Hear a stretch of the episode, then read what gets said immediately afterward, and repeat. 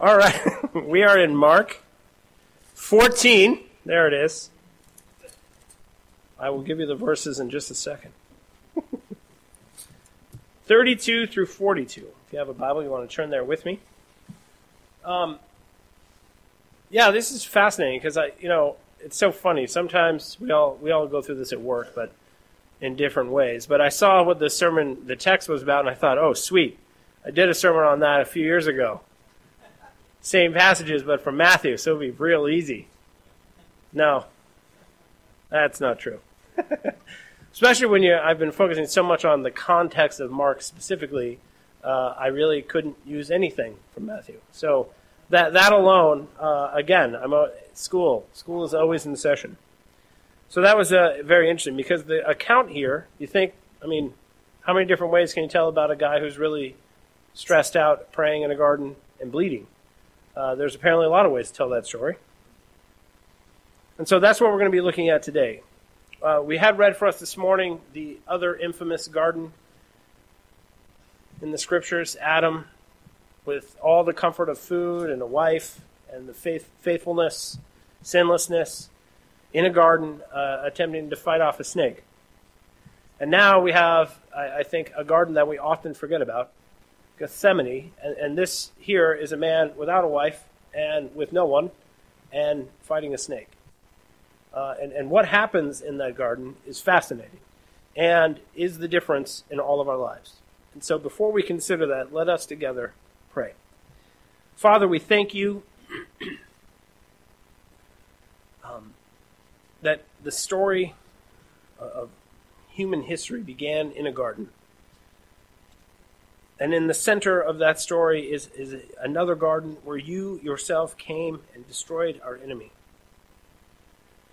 You began the battle here on this evening, struggling not with man, but with yourself. Father and Son struggling together. And this is the story that you've made us a part of. And we pray, Lord God, that as, as we consider these things, that we remember the garden city to which we are all headed. And that we would,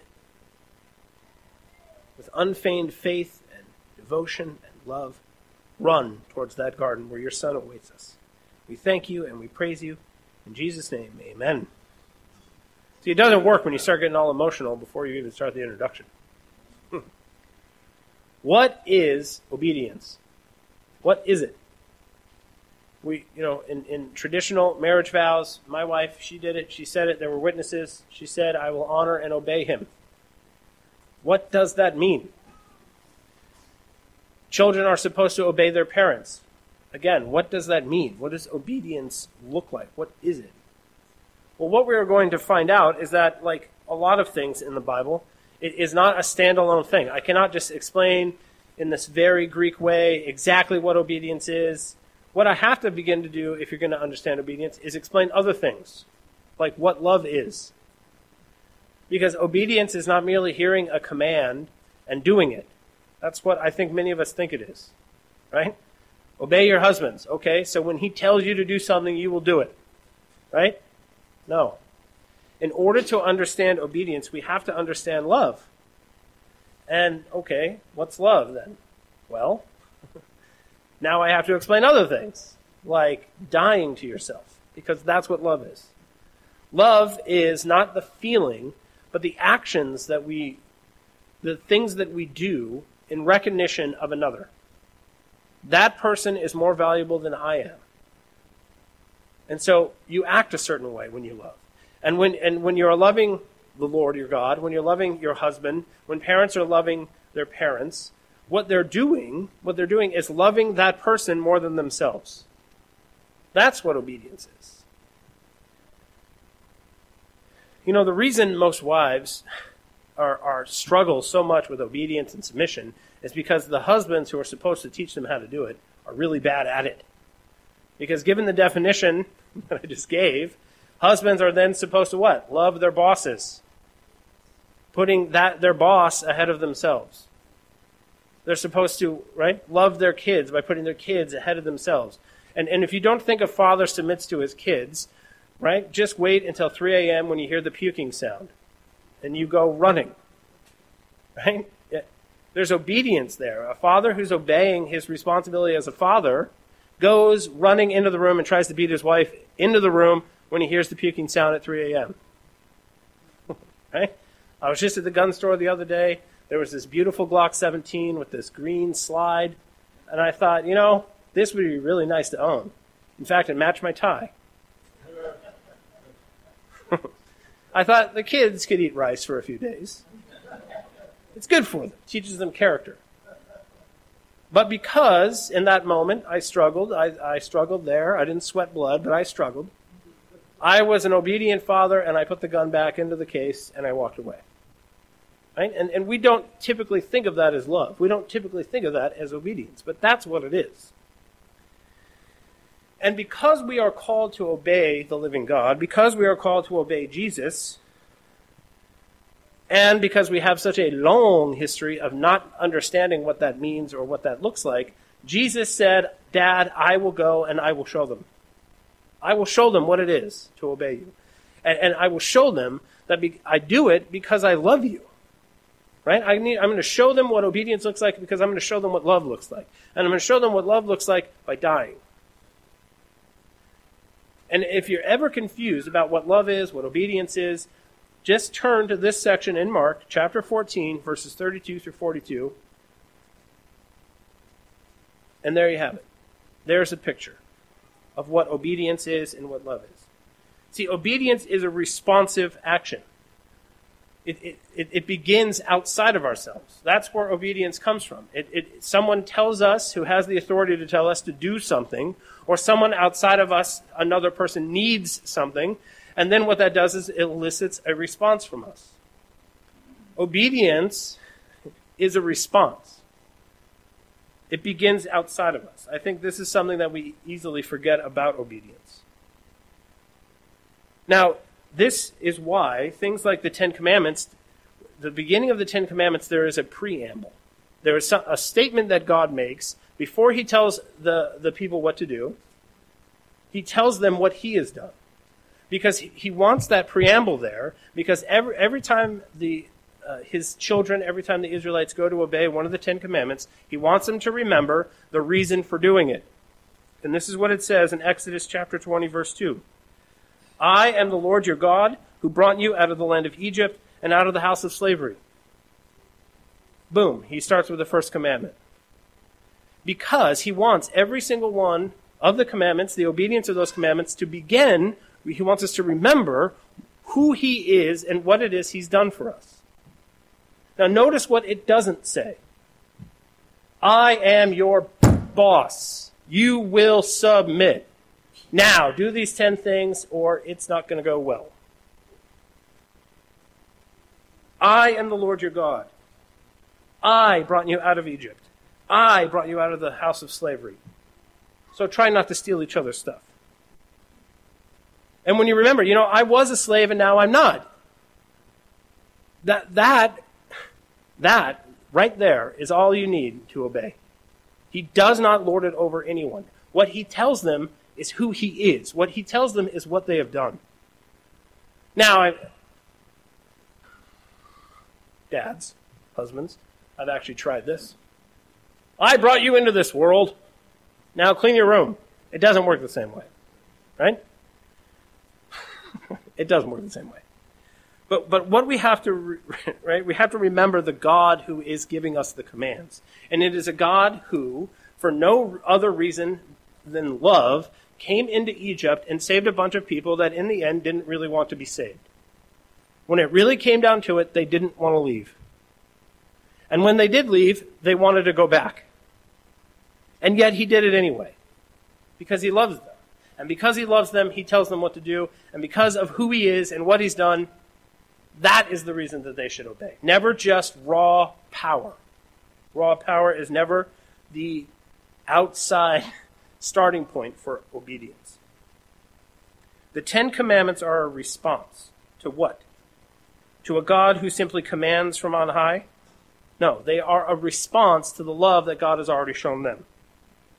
Now, in the Old Testament and the New Testament, the category of words relating to obedience are often words related conceptually to hearing and watchfulness. if you look at the words, excuse me, in Hebrew and Greek, the words that are generally translated as obedience usually have something to do with staying awake, right? Watching, staying awake, and hearing. To obey is to hear. To obey is to stay awake, right? Now we add this to love and selflessness. Now we're actually starting to get a picture of what obedience actually looks like. Both concepts express respectively the ideas of yielding to persuasion and submitting to authority. Staying awake and listening have to do with a, a, a, a response of submission to someone outside of yourself.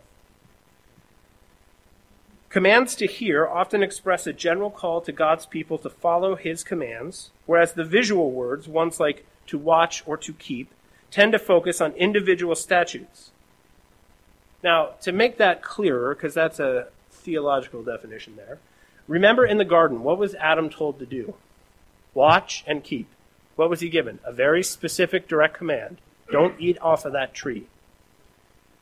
Generally, when Moses is telling all of Israel, right, to wake up and pay attention to God because he has certain requirements from them, he talks about it in the sense of wakefulness, stay awake. So the, these terms kind of mean obedience in two ways. To watch or to keep is specific to a person and, and specific to direct commands. To hear is something that God commands of all human beings. The first Adam failed to watch out for enemies. He failed to keep what was given to him by disobeying the word of God's command. Adam failed to protect the garden by disobeying in the garden, leading to his hiding in the garden. There were two things that Adam did wrong in the garden. The first one, as Joel pointed out very clearly, he was with her the whole time. The original science experiment was Adam in the garden thinking, you know, I've got more ribs. Let's see what happens to her when she eats this thing. Let's see. Is she really going to die? I mean, I got more ribs. It was really easy for God just to take one of them and boom, he's got a woman. I got others. So I'm going to stand here and I'm going to just be like, hey, uh, trimming the tree. What's going to happen? And then she eats it and she doesn't drop dead. They're like, oh, this seems cool. Right? What does God know? And he eats it too. He was not staying awake. He was not watching. He was not keeping. He was not, right, pursuing God in the midst of the struggle. To undo that situation and all it entailed for humanity and the cosmos, God required another man to go into the, to a garden and obey. See, everything that happens to Jesus is a response to something that we have failed to do. All of it. He succeeds where every other man has failed. He is a better husband. He is a better friend. He is the better son. He is the better prophet, the better king, on and on and on and on. And so, in order for him to fulfill his mission, he's got to go into a garden and he has got to be tempted and struggle in the same way Adam did, and he has to prevail and overcome. Philippians chapter 2 verse 8 says, "And being found in human form, he humbled himself by becoming obedient to the point of death, even death on a cross." The closing of Christ's Passover meal with his disciples ends in the gospel according to John with this statement. John 14:31 But I do as the Father has commanded me so that the world may know that I love the Father. Is Jesus going to the garden out of sheer fear of his Father's power? Is he going because this is it's just like he, it's like rote mechanicalism. Like God said it, I do it. No, he's going to the garden because he loves the Father. And when you love someone, you, you do the things that they require of you. When, when a wife is obeying a husband, she's doing it out of love. When a father is doing the things that are required of him as a father, he's doing it out of love. That should be the motivation. Because that's Jesus' motivation. Sometimes when it comes down to it, I have little kids, I understand. Sometimes you just put the fear of dad in them. Sorry, fear of God in them. And that will get you, that, that'll get you a certain distance in certain circumstances. I, I remember this story about a father who his kids trusted him so much so that one day they're out walking in a field in Montana or Idaho or somewhere, and the dad suddenly shouts at them, Stand still, don't move. And it was fierce and nasty, and the dads never talks that way. But they understood who was talking to them. But there, for a moment, it was just out of sheer fear. Well, what they didn't see was the rattlesnake. The dad saw the rattlesnake, and he wanted the, the kid to stand still and not move. And, and, and the reason that the kid did it, I think it wasn't even initially the fear in the, in the father's voice, coming from the father's voice. He trusted that father right? And I remember this uh, years ago, because God is very gracious. I had a son who uh, we were at a picnic, and he's holding his plate of hot dogs, and, and I said, "Okay, uh, sit down. we'll sit down and we'll eat." And he just sits down right where we're standing. And what I meant was, we're going to walk over here. We're going to sit at the picnic table. And I thought, man, that kid just he uh, he was cheerful about it, but he just did literally what I said right then. And, and that's the kind, right? There, there's there's got to be love. There's got to be trust. There's got to be a lot of other things going on for that kind of obedience. I think the lie that we tell, the lie that is told about us and our God, is that there is a more fear than love in what is going on. We fear him, and so we do what he tells us. We fear our husbands, so they do what they tell us. We fear man, and so we, right? But how much of the Christian story, going all the way back to the very beginning, how much of it is motivated out of love? That's really what we're dealing with. And we need to get away from all the clutter. We need to clean up these situations in our homes and in the workplace and in our community and in our minds about who it is that we're serving and why we're serving Him. If you're doing it out of just fear, if you're doing it out of just mechanicalism, you're doing it wrong. Christ loved the Father. That is why everything that is about to happen, that's why it happens. He's motivated by love. Right? God the Father can tell him to do anything he wants. He has that kind of raw authority, but he, it, that's not what is going on between the Son and the Father. Our passage today explains what should have happened in the Garden of Eden and the apostles' understanding about what Christ accomplished in Gethsemane on his final night. This is, in fact, the last night of Christ that Christ experiences on earth. This is it. He's entered into less than 24 hours on this planet. This is what it says in Romans chapter 5 verse 19. For as by the one man's disobedience the many were made sinners, so by the one man's obedience the many will be made righteous. Now, we typically tend to think of this verse as referring to just the cross. But the obedience of Christ began when he, right, when he first was incarnated and proceeded all the way through to the cross. And I would say the height of it begins here in the Garden of Gethsemane. By placing the, the episode between the prophecy of the desertion and its fulfillment, because what, what has Jesus said? Jesus said, You're all going to run away from me. One of you is a backstabber.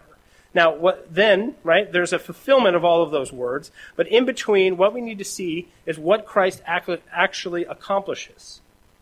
Because in one sense, this the story about what happens to the disciples who later become the apostles is very important for everyone. And that's what we're going to see. We tend to revere people like especially like the apostles. If you I mean if you if you've been a Christian for any length of time, they tend to be super people, right? They're like the Superman and Captain America and Iron Man of Christians. They can do anything they want. They don't struggle like we struggle. Well, what have we seen thus far in the Gospel of Mark? Right? They are failures. It's important to understand that every man since Adam, including David, including Moses, including Paul, including John, they're all failures. All of them. The thing that any faithful man has in common is not in them but it comes to dwell on them. And I think that is part of why Mark includes this little story here. Because we need to understand why, right? How did this knucklehead Peter, right? If you, if you were living in this time and you hear the gospel story and you come to believe and you hear the story about this guy Peter and then you meet Peter, you're like, how did that knucklehead become this guy? How did, the, how did Peter from Mark become Peter in Acts? Because there he's like fearless. There, he doesn't ask any stupid questions. Right? There, he's not a bumbling fool. How did he go from that to that? And, and it's very easy for us to look at other Christians and think that it has to do with them. Well, look how respectable that person is. Look how put together they are. Look at their kids. Look at their lives. Look at their finances. Look at this. Look at that. They must be remarkable. Sorry, they're not. There's nothing remarkable about them that comes from within them. Everything remarkable about, remarkable about any Christian comes from outside of them. So obedience begins outside of us. What's remarkable about us comes from outside of us. That is what I want you to have in your minds as we begin to unpack this story. That Jesus would suffer alone through prayer, pursuing obedience to God in a garden, provides the ultimate comparison to Adam, who was not alone and yet failed to obey God in a garden. Mark chapter 14, verse 32. And they went to a place called Gethsemane, and he said to his disciples, Sit here while I pray. So, so for some of the disciples, all he wants them to do is sit down and wait. The olive orchard called Gethsemane was part of an estate at the foot of the Mount of Olives. The road up from the Kidron Valley would offer a natural boundary on the south side of it, while the dimensions of the estate were most likely marked out by a stone wall. So imagine just a very beautiful olive garden on the edge of town. There's nice grass, there's a nice little stone wall, it's very pastoral, it's very idyllic, it's very nice. Like I said, it's probably a wonderful place at that time of the year to take a walk after dinner. It's a beautiful location. The name is Hebrew, meaning an oil press, indicating that the plot of land specifically where they are is where they pressed the olives, which was big business then, it still is. This place was familiar to Jesus and the disciples. In all, all throughout the Gospels, at different points of their lives, this is the place where they come and they camp out. And in the instruction to wait while he prayed, the eleven, eleven of them, would have sensed nothing unusual. Right? This is business as usual. Jesus has in the past spent quite a few nights alone up on a hill somewhere praying while we're just sitting around waiting. And they're probably a little glad because, right? Jesus has been stressing them out a little bit with what he's been saying. So, yes, Jesus, please, I'm going to sit here in the, in the cool of the evening and rest while you go on up there and you do what it is you do. Mark chapter 14, verses 33 through 36. And he took with him Peter and James and John. Oh, interesting. And began to be greatly distressed and troubled. And he said to them, My soul is very sorrowful, even to death. Remain here and watch. And going a little farther, he fell on the ground and prayed that if it were possible, the hour might pass from him. And he said, Abba, Father, all things are possible for you. Remove this cup from me, yet not what I will, but what you will. The verb used here, watch, as we've said, this is obedience, right? Stay awake, watch. This would have reminded the disciples of the parable that Jesus had told back in chapter 13, verses 34 through 37. Remember, he said, the door, You're the doorkeepers. You're supposed to stay awake, waiting for the master to come home. Well, now the master's going to go up on this hill and he's going to pray. So, you guys, right? I'm very consistent. Stay here and stay awake. Watch out. Because there's a snake in the garden. There's a snake in the garden. He's going to come and he's going to try to get at us like he got at Adam. So stay awake, stay here, and pray. And I'm going to go and I'm going to pray. The task of the doorkeeper was to watch, and Jesus has rounded off that parable by giving this as a general injunction to all disciples. Right? Mark is making point like it's like a big neon sign. Uh, Jesus is saying, "I'm going to go away for a while." Wink, wink, nudge, nudge. Ascension. You guys stay here and stay awake and pray. This is exactly the parable he was telling us before. The Passover also was to be a night of watching, according to Exodus 12:42. They were supposed to stay awake and, and, and remembering what happened on Passover when they had the meals later on, celebrating it. They were supposed to stay up all night in memory of their staying awake to look for the angel of death that came in Egypt. Well, there is an angel of death coming, isn't there? But it's a different angel of death. It's the snake. The snake is coming. So don't go to sleep, boys. On other occasions, Jesus separated Peter and James and John from the larger fellowship and took them with him on special missions. A, a sufficient reason for this action in this case may be found in the peculiar responsibility assumed by each of these men at various times. These three guys usually went with Jesus. They were there on the Mount of Transfiguration. Also, these are the three wiseacres who decided to do the most braggadocious bragging about what they were going to accomplish on behalf of Jesus. Peter very recently said, I will even die for you. But you remember the other two, the sons of Zebedee, said, Yes, Jesus, back in chapter 10, verses 38 through 40, yes, we can be baptized with your baptism. Yes, we can drink the cup that you're going to drink. Well, here's Jesus struggling with the cup. So good thing you guys are here because you guys said you could drink it with me. I'm so glad. And Peter, man, a snake is coming. I'm going to need somebody who's going to want to die with me. So you just sit right here, homie, and you pray, and this and it's going to go really well. It's going to be great. It's going to be a team building exercise.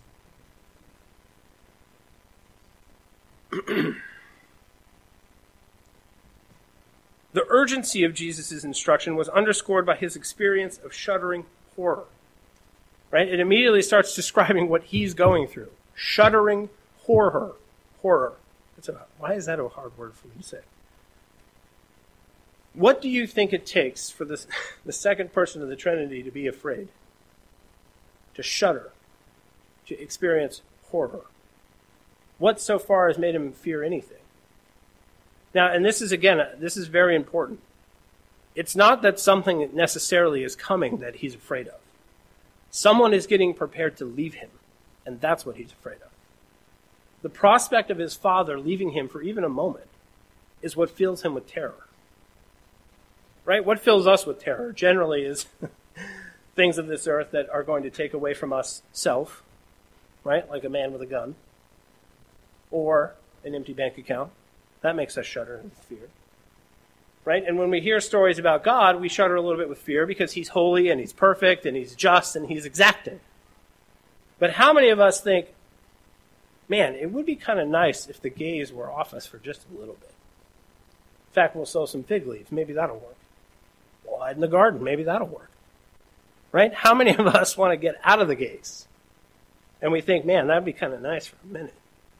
Just 30 seconds. Imagine the thoughts I could think when nobody was watching. What fills Jesus with terror is not what's coming, but who's leaving.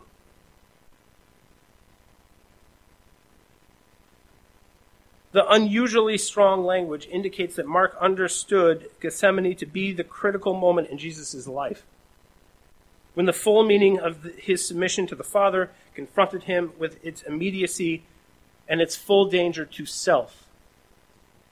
When Jesus set his face toward Jerusalem, he did so with resolve that amazed his disciples and frightened them, if you recall from Mark chapter 10, verse 32. He was so confident, he was so ready to go, and he was so prepared and devoted and single minded and ready, it frightened everyone.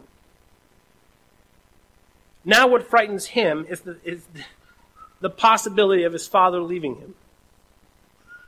Jesus' demeanor as, as his arrest and trial approach is one, was one of resolute calm until this moment.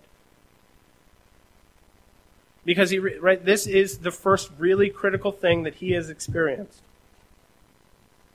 Right? This is, right, we, we put it all on the cross. And I don't, right, I have a theology of the cross. I think I've covered it thoroughly in other occasions. But what we don't have is a theology of this garden here because there's still time to get away. There's still time to escape. There's still time to avoid what's coming.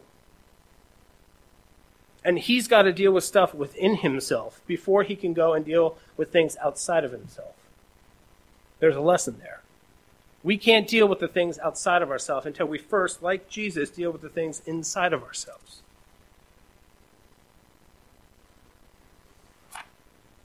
His horror anticipates the cry of dereliction on the cross. Jesus seeks the Father here through prayer for an interlude before his separation from his followers and ultimately the Father he loves so much.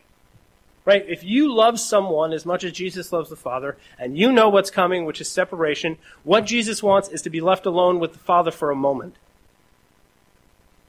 He wants to draw strength from that, right? Here, if it's your last night on earth, who is it that you want to draw near to? Hey, can you can you play my favorite music? And I, you know, there's this bottle of 1997 Chateau Saint Michelle I'd really like to enjoy here on my last night at Earth. And could you make the steak real thick? I mean, Johnny Cash has plenty of songs about guys spending their last evening on earth. None of them generally go on their knees crying out to God because, again, Jesus is getting close to the person he knows very soon he's going to be separated from. And when he opens his mouth, how does he frame what he says? He turns in his mind, instinctively, to the scriptures and the refrain from Psalm 42 and 43. This is what it is Psalm 42, 5. This verse is repeated again and again and again through Psalm 42 and 43. It says, Why are you cast down, O my soul? And why are you in turmoil within me? Hope in God, for I shall again praise him, my salvation. That is what's on his mind at this moment, is the, is the words of Scripture. He's framing his prayer. He's framing his circumstances in his turmoil, he's turning to the scriptures to express what he's going through. These Psalms not only express the soul's deep longing for God, but also contain in the last clause of the refrain an affirmation of faith, a recognition of promises that God will in fact deliver his children. The vivid terminology of verses 33 through 34 prepares us for verse 36, where the reference to the cup recalls the description of God's outpoured wrath in the Old Testament. It's called the cup of staggering. Again, Jesus is framing what's going on in his life using Scripture. Because the cup of staggering from Psalm 60, verse 3, and Isaiah three different times in, verse, in, in chapter 51 talks about this cup of wrath, this cup of staggering, this cup of death that somebody has got to drink. Because you go all the way back to Adam, and everyone has been pouring their life into it. Hatred and wrath and disobedience and brokenness and sin and wickedness and every human life just goes into the cup and into the cup and into the cup and into the cup and into the cup. And who's going to drink it? This is the cup that Jesus is talking about. The thought that the cup could be removed comes from Isaiah uh, chapter 51, verses 17 through 23, where God, in a proclamation of salvation, summons Jerusalem to arouse from its drunken stupor, to get awake, and to recognize that the cup of staggering has been taken away. So Jesus again, he's like, yeah, wasn't there a verse in, in Isaiah 51 where he said that the cup has been taken away? Oh, please tell me it's happened.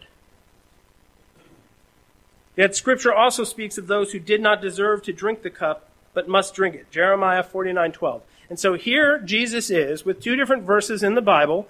Oh, it's already been taken away. Somebody who doesn't deserve it is going to drink it. And he internally is trying to reconcile these verses. Because in his flesh, he knows what it means for him if it hasn't been taken away. And because he knows all things are possible for God, even somehow this, which is hard to believe, Jesus goes to the Father and says, Listen, it's possible for you to take this away from me. Right, right here, I'm going to your word, it says, you, you can take it away.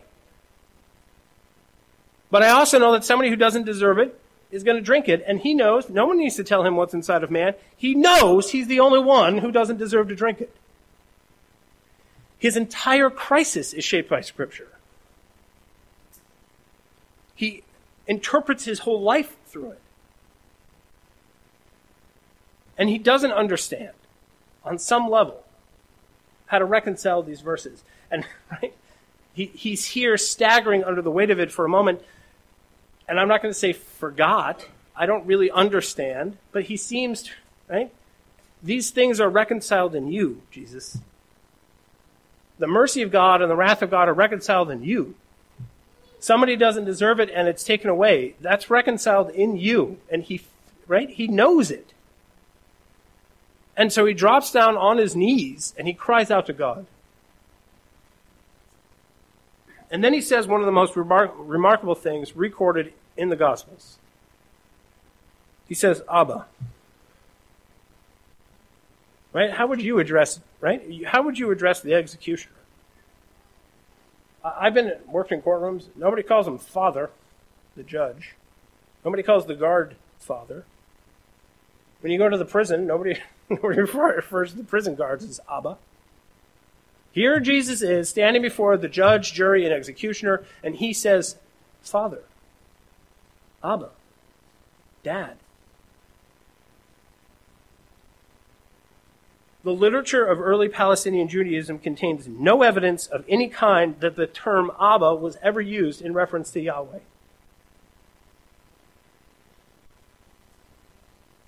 How easy is it for us to forget the fatherhood of God and the things that happen to us? And here Jesus is in the uttermost turmoil of any human soul that's ever happened, and he, the word Father is on his lips. Abba. The tenderness and the intimacy between the two, even in a moment such as this. Jesus doesn't hesitate to speak to God as a child to his father, simply, inwardly, confidently, hopefully, the way that a small child speaks to their dad. Abba is an expression of obedient surrender and unconditional faith in the Father. What is he going through? And what's on his lips is this tender word in reference to his dad. Jesus' desire was conditioned upon the will of God, and he resolutely refused to set his will in opposition to the will of the Father. He also refuses to consider him as anything other than a loving dad, even in the midst of what he's going through. Now, how many of us, right? Ladies, you gave birth to the child. In the midst of it, right there, when you're like, is this never going to end? My body is being ripped apart as this baby is coming out of me. Did you think Abba? Right? In, in the worst pain and emotional strain you've ever been in was the word Abba on your lips. No, it wouldn't be on mine either. Right? I'm trying to think of the the, the most terrifying thing that's ever happened to me. It's kind of hard. My life's pretty blessed. I ran out of tobacco the other day. I don't know. I, I, I live a charmed life. I'm sorry. It's sad that I can't even come up with a comparison in my own life. But we've all been, right? The death of family members, the estrangement of relationships, terrible, wicked, vile sin that other people commit against us. And is the thing that's on our lips the word Abba? No. No. This is not how we think about these things. But Jesus wants to show us what love looks like. He wants to show us what obedience looks like. He wants to show us what trust looks like. And in the midst of the worst possible circumstances, the tenderness that exists between him and the Father is supposed to teach us about how we are to endure, how we are to think about these things, how we are to respond to these things.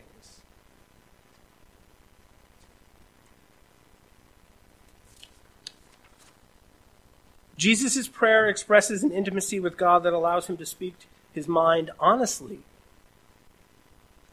When there's this much love, this much intimacy, this much closeness between the two, he can say what he really thinks. Do you ever feel like when you get on your knees in prayer, you can't really say what you're gonna, what you think?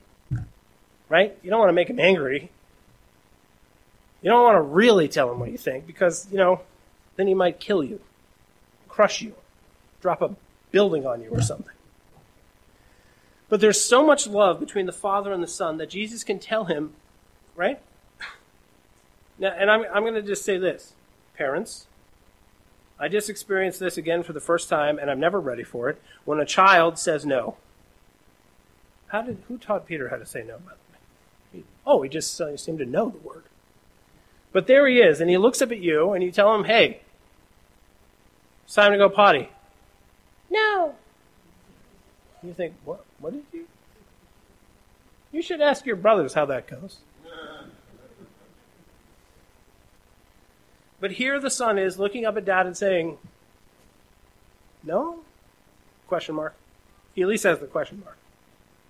But he's telling dad, uh, "How about something else?" Right? I would. I. I I am 39 years old. I was just with my dad yesterday. You know what? I still I try to avoid no. I, I try not, I just, you know what, there's something about it. I try to phrase it in some other way. I cannot comply with that request at this time. Because there's still something about saying no to him that just kind of sticks in the throat.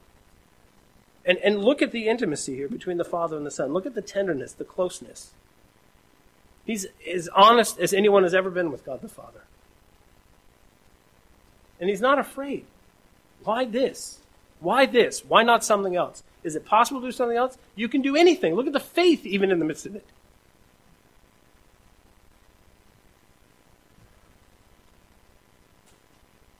And yet, Jesus, in his agony, here he is. Well, God, I'll be right back. Father, Abba, I'll, I'll be right back. I have to go and check on my friends. In the midst of this, in the midst of this struggle, right? Because he's wrestling with God, like our forefathers, he remembers the fools. Do you remember the fools in the midst of your agony? Do you remember the wife, the kids, the neighbor in the midst of your deep struggles? Oh, man, this is real bad, but you know who I should check on? It's the schlubs. It's remarkable how he can think of anybody else or anything else in the middle of this. But he goes and he checks on them. Mark chapter 14, verses 37 through 38. And he came and he found them sleeping, and he said to Peter, Simon, I thought his name was Peter. Sorry.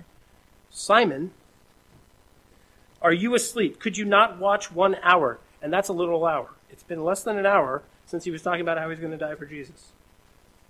Watch and pray that you may not enter into temptation. The spirit indeed is willing, but the flesh is weak. When Jesus interrupted his praying to return to the disciples, he found them what? He's like, oh, guys, I'm sure glad I brought you. Look at how, how much, look, you're sweating blood too, Peter. Thank you. I feel the love. They're literally sleeping. They're not awake. They are not watchful. The snake, while Jesus is prayer, right? because he, he tells them to now he wants them to pray and watch for themselves. But what about him? He's not even saying, "Hey, watch out for me." Right? Get who's got my six? Who's got my back? Are you right? Right? In, in a patrol, when you're walking around in the woods, there's always that one poor guy who's picked to kind of walk a little bit backwards, right? Just to make sure nobody sneaks up on the rear. But Jesus isn't even worried about that. He's simply worried about them and their fall and their temptation and their weakness. He's not even concerned for them to be concerned for himself, like so many of us are. Well, I really want you to watch out here because really what I want you to do is watch out for me. That's not what's on his mind. And he refers to Peter as Simon. He refers to his name, the name that he had before he grabbed a hold of him and brought him along. Because what he sees now is not Peter. He sees not the son of the Father, but the son of Satan. He sees him in his natural state here. This is why he's going to talk about flesh. He's like, You're not Peter right now, you're Simon. The searching question concerning sleep and the failure to watch is addressed to Peter first because he is the one who just less than an hour ago was talking about dying for Jesus. You're like, You can't even stay awake for me, bro. What are you talking about dying for me? So he uh, obviously turns to him first. The pointed reference to his inability to be vigilant for one hour prepares for the account of his faithlessness. It's all talk, Simon. Jesus came to the disciples primarily because he was concerned for them. He did not instruct the three to watch and pray for him, but for themselves. The command to watch means to be spiritually awake to face the severe testing of loyalties which is coming. How much clearer could Jesus have been? One of you is a backstabber. All of you are going to run away, but hey, let's go out to this garden. Less than an hour later, the words that he gave them are coming true. He, their loyalty and their faith in him and their, and their faithfulness to him, their fidelity is being tested right then. And they're completely unprepared. Right? And is you will be tempted by sin. And then we go outside and we get in our car and we drive away from here, and then we're like, what is this temptation? What is this? Where did this come from? Right? We're like, if you just left church an hour ago. Or, you know, you're talking about sin and stuff. Like, you know, I mean, have you ever been reading your Bible and you're just like that super spiritual high, and it doesn't even last an hour? Right? And you're like, man, God is good, and I'm going to do good things for God. Watch me, God. Watch me go work. 45 minutes later, you're cursing your neighbor. because his dog won't stop barking or something silly like that. The command to watch means to be spiritually awake. Temptation is coming. Temptation is coming. They're in a garden, remember? And he is the new Adam. And so what, right? If they understood the script, if they understood what was happening, they would be like, oh, okay, well, he's, he's the new Adam. This is a garden. Let me think back to what happened before. Adam in a garden. Here comes temptation. But they're asleep. It's not quite fig leaves, but they ha- have, in a sense, hidden themselves in the garden because they're not awake. And then he says to them, right? Your flesh. The problem is your flesh. The problem is that you don't have the Spirit of God. The problem is that you are not walking according to the Spirit of, of God, the Spirit that Jesus has. They're walking according to their flesh. They're still Simon, they're not yet Peter. The willing spirit that he's referring to is, is a reference to Psalm 51, verses 10 through 12. Create in me a clean heart, O God, and renew a right spirit within me. Cast me not away from your presence, and take not your Holy Spirit from me. Restore to me the joy of your salvation, and uphold me with a willing spirit.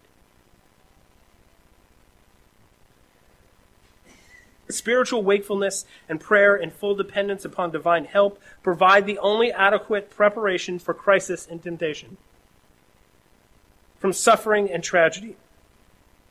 Spiritual wakefulness is obedience.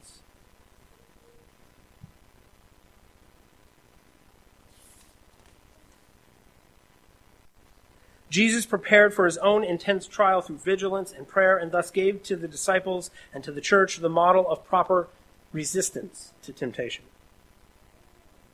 But what good has it done? Where are they at?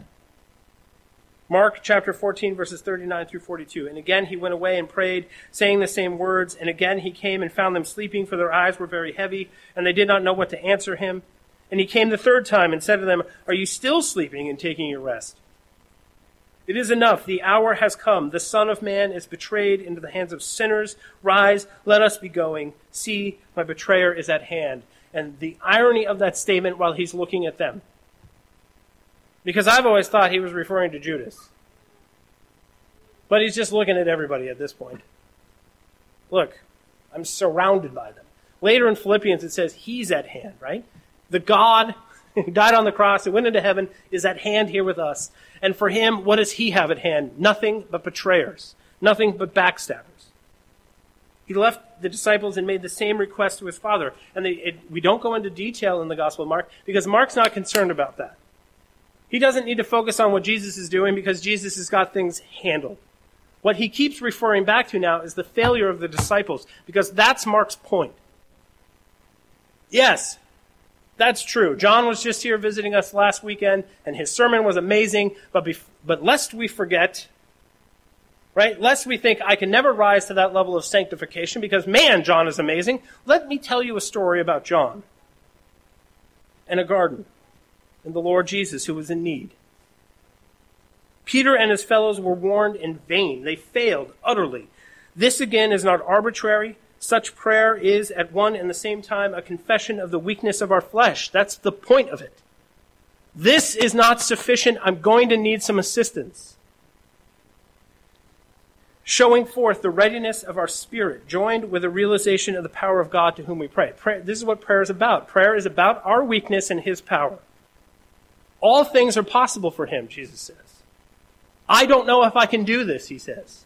That's what prayer is about right? But God, you know, my car could use a little work. Let, let's pray. We're really in need. We're in desperate need. And it's not because my flesh is weak and God is powerful, but it's because my neighbor is annoying. Because I'm really worried about this math test. Now, is God not worried about your math test? Yes. But how often is our prayer we simply sit down and we're writing an email like we're making requests, like we're ordering food online? Because for me, that's all usually, right? I was, I was ordering online and you put like notes and stuff in there. You're like, well, I really would like the pad thai, but leave out the peas and blah, blah, blah, blah, blah. And like, this is, I was like, this is like praying. I feel like I'm praying right now while I'm ordering this Thai food. Abba, Abba, this is weak, but you are strong. This it will fail, but you will not. That's how Jesus is. That's what he wanted his disciples to do. And they failed, because we always fail. Prayer is an expression of faith and obedience. Now, it's very interesting that the Greek verb translated as could not is the same verb Jesus used back in chapter 9, verse 18, to describe the powerlessness of the disciples to heal the boy at the foot of the mountain of transfiguration. Remember that? They come down off the Mount of Transfiguration, these same three clowns, and there all the rest of the disciples are, and they can't cast out this demon because why? They didn't pray. They're utterly powerless. And he says to them, You couldn't do it because you didn't pray. Now he's saying to them, right? He's saying the same thing to them. Their powerlessness is brought about by prayerlessness. Jesus' power came not from himself, but from heaven by God's Spirit as requested in the humility and weakness and faith of prayer. Remember, Jesus is walking around, he's laid aside his divinity, and who is always with him? Spirit. Who is always with him? The Father. And that's how he's been able to do everything that he's done up to this point. And they see him doing great things. At one point they say, teach us to pray, because they too want to do great things, but they haven't yet learned the lesson. Obedience doesn't come from within, it comes from without. There was a scandal in Gethsemane. It concerned not Jesus, not Jesus. The scandal is not Jesus. The scandal are his disciples. His immediate disciples, who slept when they should have been watching and praying. A burden of shame rested upon the three who had come to be regarded as the closest to the Lord. Even the three guys who walked around with Jesus are still failures like the rest of us. This eliminates saints' days, I'm going to just say. There is nobody who's so holy and so perfect, we pray to them. There's no, no person so holy and so perfect, we don't approach them and have a relationship within the community of God. There's no such thing as perfect people except Jesus. You aren't, and nobody else in this room is. And we ought not to fear man and be intimidated by this idea that people can attain perfection in this world. Well, I can't be friends with him. I mean, he never swears. He's got it all together. His whole household is together. I, I have no place standing amongst him. Yeah? Well, you should see him in the Garden of Obedience. How well does that guy function? Yeah, he looks pretty nice in that tie on Sunday morning, and his car's pretty new. But how do you think that guy does in the Garden of Obedience? The same as you. He fails or he succeeds because it doesn't come from within him. Success comes from without. The opening words of verse 41 underscore the utter inability of the disciples to understand what is happening to them. Jesus, this is, he's seen enough. This is what I love about what he says. He turns to them and he says, It's enough. Can you imagine the exasperation? He looks at his disciples who were supposed to be keeping watch with him, and he says, It's enough. Which is sounds a little bit like it is finished. But here he's looking around at man and he's like, I have seen enough. right? My eyes are full. My ears are full.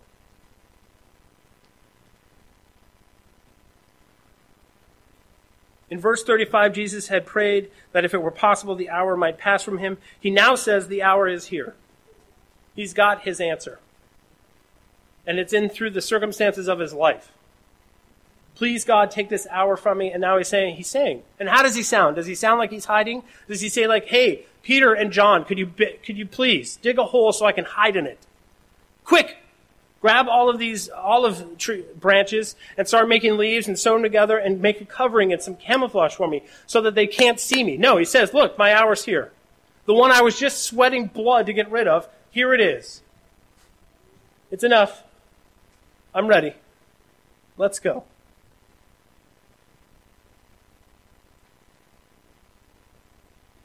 As the betrayer approaches, Jesus rouses the disciples from sleep with a sharp command Rise, let us go. These are the last words that Jesus speaks to them before he's killed. This is it. This is the last time he talks to the disciples. And what does he say? It sounds an awful lot like follow me. Here it is. Here's the moment. Here's the moment we've been working on for three years. Let's go. Wait, where did everyone go? He's standing firm. He's standing right where he's supposed to be at exactly the moment he's supposed to be there. Where did everybody else go?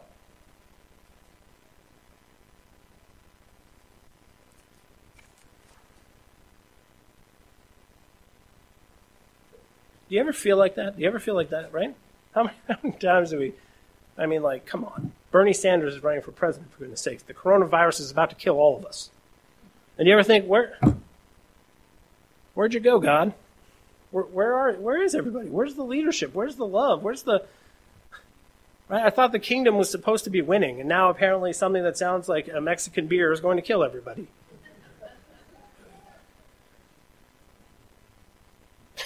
coronavirus. That is hilarious. And now people aren't drinking Corona. I mean, could it get any funnier than that? we'll talk about that later, son.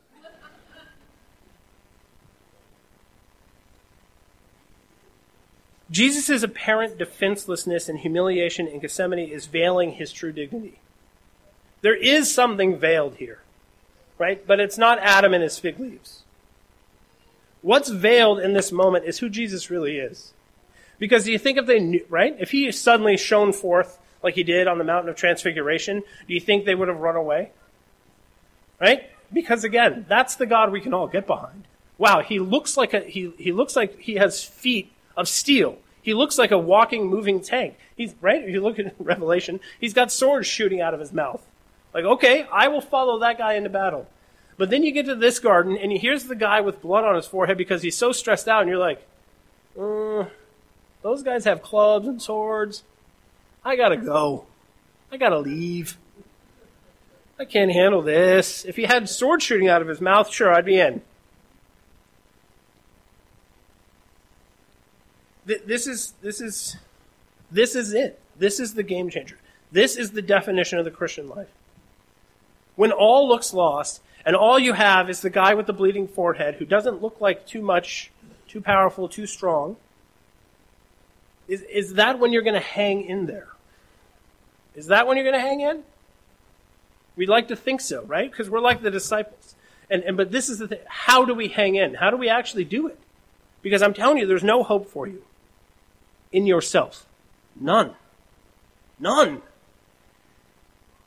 And it's the important, right? These are the two things. If you, this is it for myself, for my children, my wife, every counseling situation, every time I teach people anything about God, it's this. You can't do it alone. You will fail, right? Let's go, again, let's go back to the beginning of the story and let's follow the story of man. Right up to the point where there's guys who are walking with Jesus and he's walking on water. No, if you think it's you, if you think you have the power to overcome the porn, if you think you have the power to put the bottle down, if you think you have the power in yourself to be nice, you don't. You don't. There is no hope in you. None. Romans chapter 5 verse 19. For as by one man's disobedience the many were made sinners, that's us. So by one man's obedience the many will be made righteous. That's us. And the thing in between the bridge is Him, Jesus Christ. The man who went into the garden and was absolutely faithful, not because he had to, not because he was full of fear, but because he loved the Father. Genesis 2 through 3 tells how our father Adam's disobedience lost life with God for all his descendants. Paul proclaims how through Christ's obedience, the gift of righteousness, the guaranteeing glory comes to all who are linked to him by faith. Today, you choose life or you choose death, and what's life? Jesus. You're, you're surrounded by death. You are death by yourself. Nothing good will come from you by yourself. Nothing. Even now. You've got the water, you got the bread, you got the wine. Yeah? Go try doing it by yourself still now. If you go it alone, moms, if you go it alone, dads, if you go it alone, kids, it, you are going to fail every time. It's the only way the story is going to go. But in the worst agony any human being has ever experienced, there was a man who, for the love of the Father, got on his knees, sweat blood, and said, I don't want to do this, but I will if you ask me. and the answer comes, and he says, Okay, let's go. No matter what he looks like, no matter what the circumstances look like, that's the guy you want to follow. That's the guy you want to hang it all on. That's all the money now on the table all, all of your kids, your spouse, your job, put it all on the table now because that's a bet worth making. That's a man worth following. That's a man worth imitating. In the dark night of the soul, the, get on your knees, close your eyes so that you don't see the circumstances, and say, Abba, try it. Try it. And say, you know, I, I have nothing, and this story will end here in utter failure unless you come from outside of me and intervene. Unless you come from outside of me and dwell here with me in the midst of this darkness, it will remain dark forever. There is a bridge back to the Garden of Eden. There is a way through the darkness. There is a man who could do it. And it's not you. It's Jesus. And, and this, right here, right? Okay. Here's the failure. It gets worse than this. The story is going to get even darker than this. Now, how do these lambs, these little bleeding lambs who run for the hills as soon as there's danger, how do these become the lions of Acts? Because Jesus said, you know, it's better that I go away. It's better. Well, no, what could be better than having the physical Jesus with you all the time? I mean, come on. It's better that he goes away. And the only way that he could get there, the, the only way that he could go away was going this way, the way of the cross. Because there's no crown without a cross. There's no glory without dying. There's no him without putting self away completely. And it's when you do that and he descends from on high, look at what they're able to do. Look at the kind of men they become, the kind of fathers, kind of husbands. This, you want to accomplish great things for God? Die. To yourself. Do you want to know where obedience comes from? Do you want to know where love and tenderness and real faith comes from? It doesn't come from within you, it comes from without. And He has made a way back. He has said, listen, I'm going to go ahead and I'm going to clear everything out of the way. Just call out to me, call out to me, and I will come. Because the life that the church is living now is stuck in this position. Wait here, I'll be back, but stay awake and stay prayerful. Oh, I, I, I, yeah, yeah. There's one. I know what you guys need. Here, here's the Spirit of God. The Spirit of God, so that when you read the Scriptures, you can understand it and you can frame your whole thinking around it. Here's the Spirit of God, so that when you're in the dark night of the soul and you need Abba, all you got to do is dial in. Just say the words Abba, like pushing buttons on a phone, and boom, you're there with Him. Here's my Spirit. You want to do great things and be more than yourself? Here's the Spirit of God. And that's what Jesus did for you. That's what Jesus did for every one of you. And that's what Jesus will do every day that you ask him to do it. Ask him to do it. Cry out, Abba. Cry out. I am here in the name of the Son. I am here in the name of the only one who's obedient. So forget me, think of him. And you know what? He'll do it. That's what the Father will do. Every he never gets tired of it. He loves it. In fact, he's like, "Hey, you know what? it's been a while since so and so has cried out to me. Let me here, let me get some let me knock one of his idols over so he does it. Oh. Right? It's like trying to get your kids' attention when they're playing. So you turn the music down, you're like calling and you're okay, so you come and you take the toy away and you're hello. The Father will do it. He will faithfully pursue you until you turn to him and cry out, Abba, Father. And then what you will see is the same love and tenderness and spirit and goodness that the Son experienced, you will experience it too. Father, we thank you so much. We pray that you go before us. We pray, Lord, that you fill our hearts with a desire to see ourselves diminish, that you may increase. We pray, God, that as we go from here, that this would not be simply an exercise that we do once a week, coming here, listening to your word, singing and praying here today, we pray that this day would be the day that teaches us how to live. You went ahead of us. You were alone, utterly alone. And you accomplished all the things that we could not for us so that we can always access it. We can always be present in it. We pray that you give us the faith, that you fill our mouths with cries of mercy, that you teach us in the darkest moments and in the joys of this world to say, Abba, and to, to, to know that your Spirit is with us, and that because of that, we can accomplish great things for you. In Jesus' name, amen.